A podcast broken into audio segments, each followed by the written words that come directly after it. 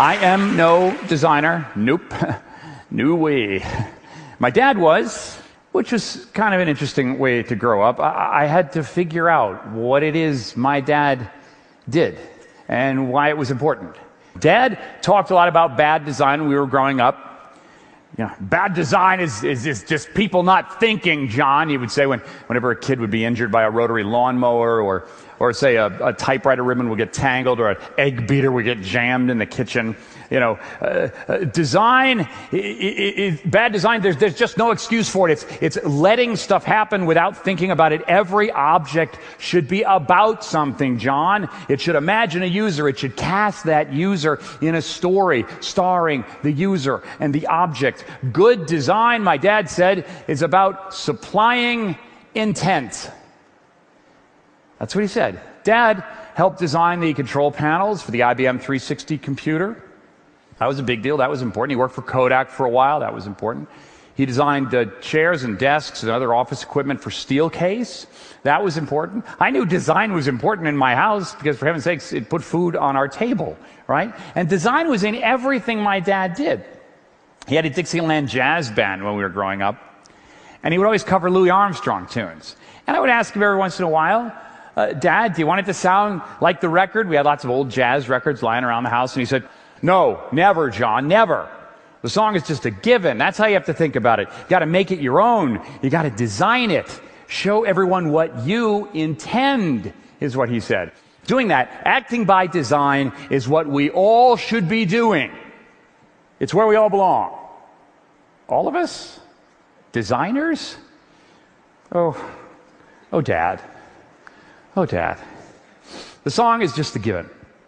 It's how you cover it that matters. Well, let's hold on to that thought for just a minute. It's kind of like this wheelchair I'm in, right? The original tune, it's a little scary. Ooh, what happened to that dude? He can't walk. Anybody know the story? Anybody? I don't like to talk about this very much, but I'll tell you guys the story today. All right, exactly 36 years ago, this week, that's right, I was in a poorly designed automobile that hit a poorly designed guardrail on a poorly designed road in Pennsylvania and plummeted down a 200-foot embankment and killed two people in the car. But ever since then, the wheelchair has been a given in my life. My life at the mercy of good design and bad design. Think about it now. In design terms, a wheelchair is a very difficult object.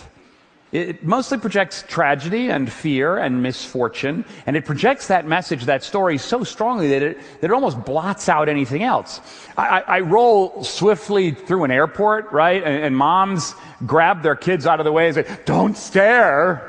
And the poor kid, you know, has this terrified look on his face. God knows what they think. And for decades, you know, I'm going, why does this happen? What can I do about it? How can I change this? I mean, there must be something, you know. So I would roll, but I'd make no eye contact, you know, just kind of frown, right? Or I'd you know, dress up really, really sharply or something. Or I'd make eye contact with everyone. You know, that was really creepy. That didn't work at all, you know.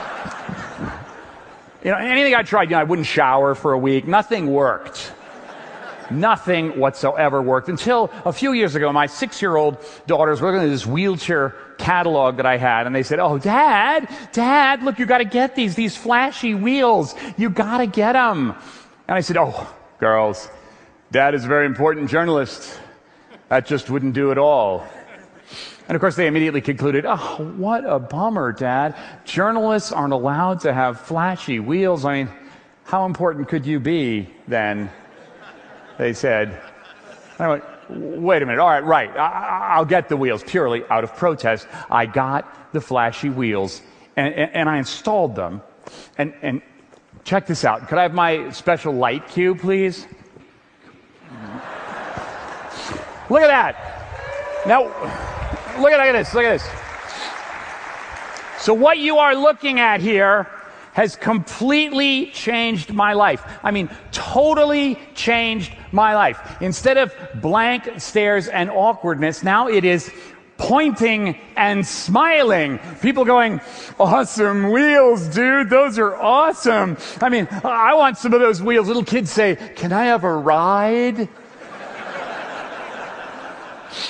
And of course, there's the occasional person, usually a middle-aged male, who will say, oh, those wheels are great. I guess they're for safety, right? No, they're not for safety. No. What's the difference here?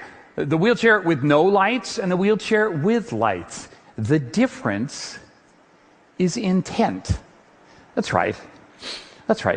I'm no longer a victim. I chose to change this situation. I'm the commander of the Starship wheelchair with the phaser wheels in the front, right? Intent changes the picture completely. I choose to enhance this rolling experience with a simple design element.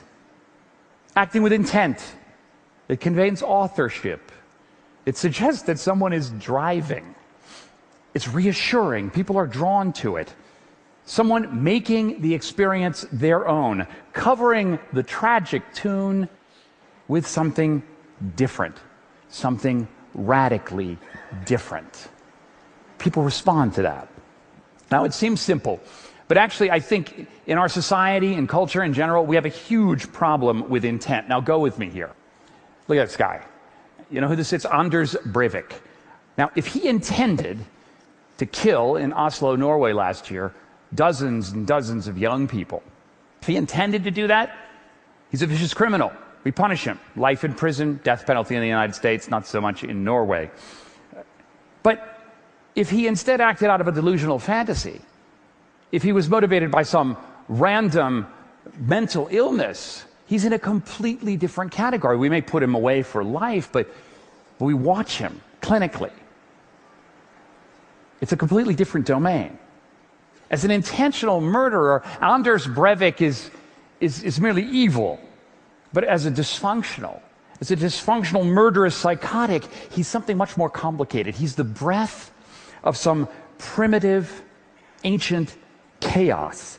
He's the random state of nature we emerged from. He's something very, very different. It's as though intent is an essential component for humanity.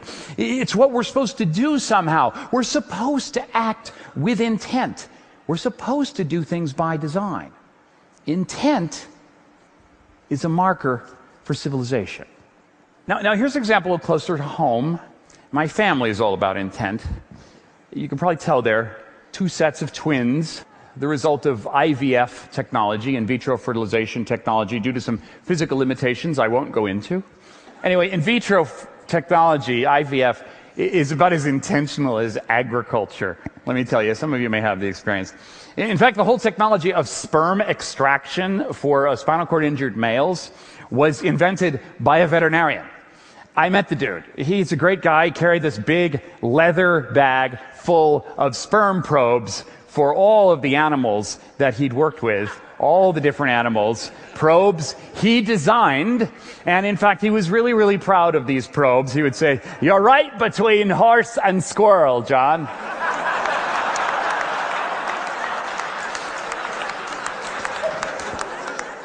But anyway, so when my wife and I decided to upgrade our early middle age, we had 4 kids after all, with a little different technology that I won't explain in too much detail here, my urologist assured me I had nothing whatsoever to worry about. No need for birth control, doc? Are you sure about that? John, I looked at your chart. From your sperm tests, we can confidently say that you are basically a form of birth control. Well,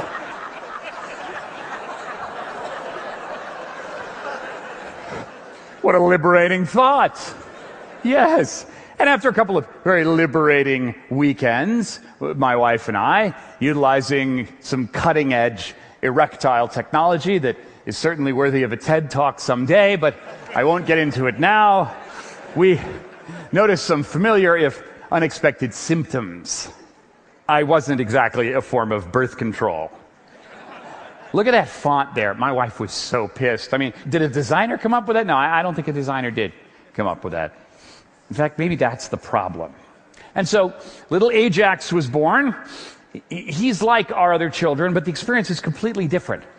It's something like my accident, right? He came out of nowhere. But we all had to change, but not just react to the given. We bend to this new experience with intent. We're five now. Five. Facing the given with intent. Doing things by design. Hey, the name Ajax. Can't get much more intentional than that, right? We're really hoping he thanks us for that later on. But I never became a designer. No, never tempted, never even close. I did love some great designs as I was growing up. The HP 35S calculator, God, I love that thing. Oh, God, I wish I had one. Man, I love that thing. I could afford that. Other designs I really couldn't afford, like the 1974 911 Targa. In school, I studied nothing close to design or engineering. I studied useless things like the classics. But there were some lessons even there. This guy, Plato, turns out he's a designer. He designed a state in the Republic, a design never implemented. Listen to one of the design features of Plato's Government 4.0. The state in which the rulers are most reluctant to govern is always the best and most quietly governed, and the state in which they are most eager, the worst. Well, got that wrong, didn't we? But look at that statement. It's all about intent. That's what I love about it. But consider what Plato is doing here. What is he doing? It's a grand idea of design, a huge idea of design, common to all of the voices of religion and philosophy that emerged in the classical period. What was going on then? They were trying to answer the question of what would human beings do now that they were no longer simply trying to survive?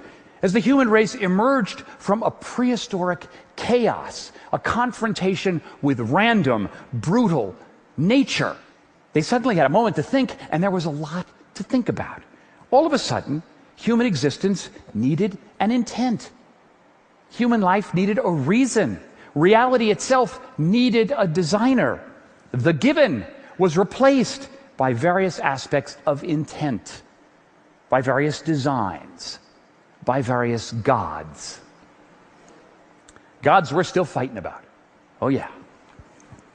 Today we don't confront the chaos of nature. Today, it is the chaos of humanity's impact on the earth itself that we confront. This young discipline called design, I think, is in fact the emerging ethos, formulating and then answering a very new question. What shall we do now in the face of the chaos that we have created? What shall we do?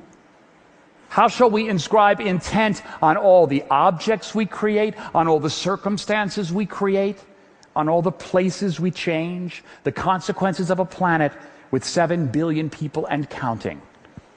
That's the tune we're all covering today, all of us. And we can't just imitate the past, no. That won't do. That won't do at all. Here's my favorite design moment. In the city of Kinshasa in Zaire in the 1990s, I was working for ABC News, and I was reporting on the fall of Mobutu Sese Seko, the dictator, the brutal dictator in Zaire, who raped and pillaged that country. There was rioting in the middle of Kinshasa. The place was falling apart. It was a horrible, horrible place, and I needed to go and explore the center of Kinshasa to report on the rioting and the looting. People were carrying off vehicles, carrying off pieces of buildings. Soldiers were in the streets shooting at looters and hurting some in mass arrests. In the middle of this chaos, I'm rolling around in a wheelchair, and I was completely invisible. Completely. I was in a wheelchair. Didn't look like a looter. I was in a wheelchair. Didn't look like a journalist, particularly, at least from their perspective, and I didn't look like a soldier, that's for sure. I was part of this sort of background noise of the misery of Zaire, completely invisible. And all of a sudden, from around a corner, comes this young man, paralyzed just like me, in this metal and wood and leather pedal, three-wheel, tricycle wheelchair device, and he pedals up to me as fast as he can. He goes, "Hey, mister! And I looked at him. He didn't know any other English than that, but we didn't need English. No. We sat there and compared wheels and tires and spokes and tubes. And I looked at his wacky pedal mechanism. He was full of pride over his design. I wish I could show you that contraption. His smile, our glow, as we talked a universal language of design. Invisible to the chaos around us, his machine, homemade, bolted, rusty, comical. My machine, American-made, confident, sleek. He was particularly proud of the comfortable seat, really comfortable seat he had made in his chariot and its beautiful fabric fringe around the edge. Oh, I wish I'd had those sparkly wheels back then to have shown him. Man, he would have loved those. Oh, yeah, he would have understood those. A chariot of pure intent, think about it, in a city out of control. Design blew it all away for a moment. We spoke for a few minutes, and then each of us vanished back into the chaos. He went back to the streets of Kinshasa. I went to my hotel. And I think of him now. Now. And I pose this question. An object imbued with intent. It has power. It's treasure. We're drawn to it. An object devoid of intent, it's random. It's imitative. It repels us. It's like a piece of junk mail to be thrown away. This is what we must demand of our lives, of our objects, of our things, of our circumstances. Living with intent. And I have to say that on that score, I have a very unfair advantage over all of you. And I want to explain it to you now, because this is a very special day. 36 years ago, at nearly this moment, a 19-year-old boy awoke from a coma to ask a nurse a question, but the nurse was already there with an answer. You've had a terrible accident, young man. You've broken your back. You'll never walk again. I said, I know all that. What day is it? You see, I knew that the car had gone over the guardrail on the 28th of February, and I knew that 1976 was a leap year. Nurse, is this the 28th or the 29th? And she looked at me and said, it's March 1st. And I went, oh my God, I've got some catching up to do. And from that moment, I knew the given was that accident. I had no option but to make up this new life without walking. Intent, a life with intent, lived by design, covering the original with something better. It's something for all of us to do or find a way to do in these times. To get back to this, to get back to design. And as my daddy suggested a long time ago, make the song your own, John. Show everybody what you intend.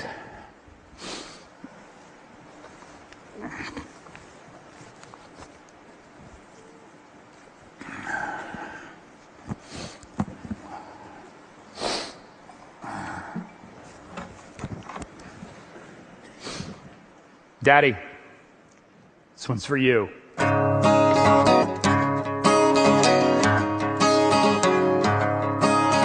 Jojo was a man who thought he was a loner, but he was another man. Jojo left his home in Tucson, Arizona to attend a California bash. Get back, get back, get back to where you once belonged. Get back, get back, get back to where you once belonged.